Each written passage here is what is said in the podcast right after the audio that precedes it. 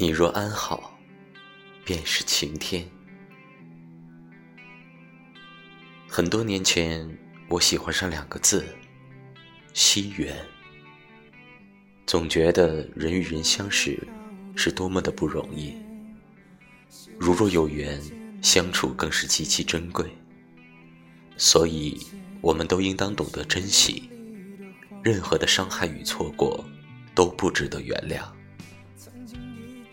纵然如此，一路行来，我还是与许多缘分擦肩，所拥有的也渐次逝去。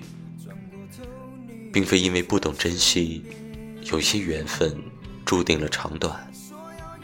来时如路，去时如电，挽不住的，终究是刹那芳华。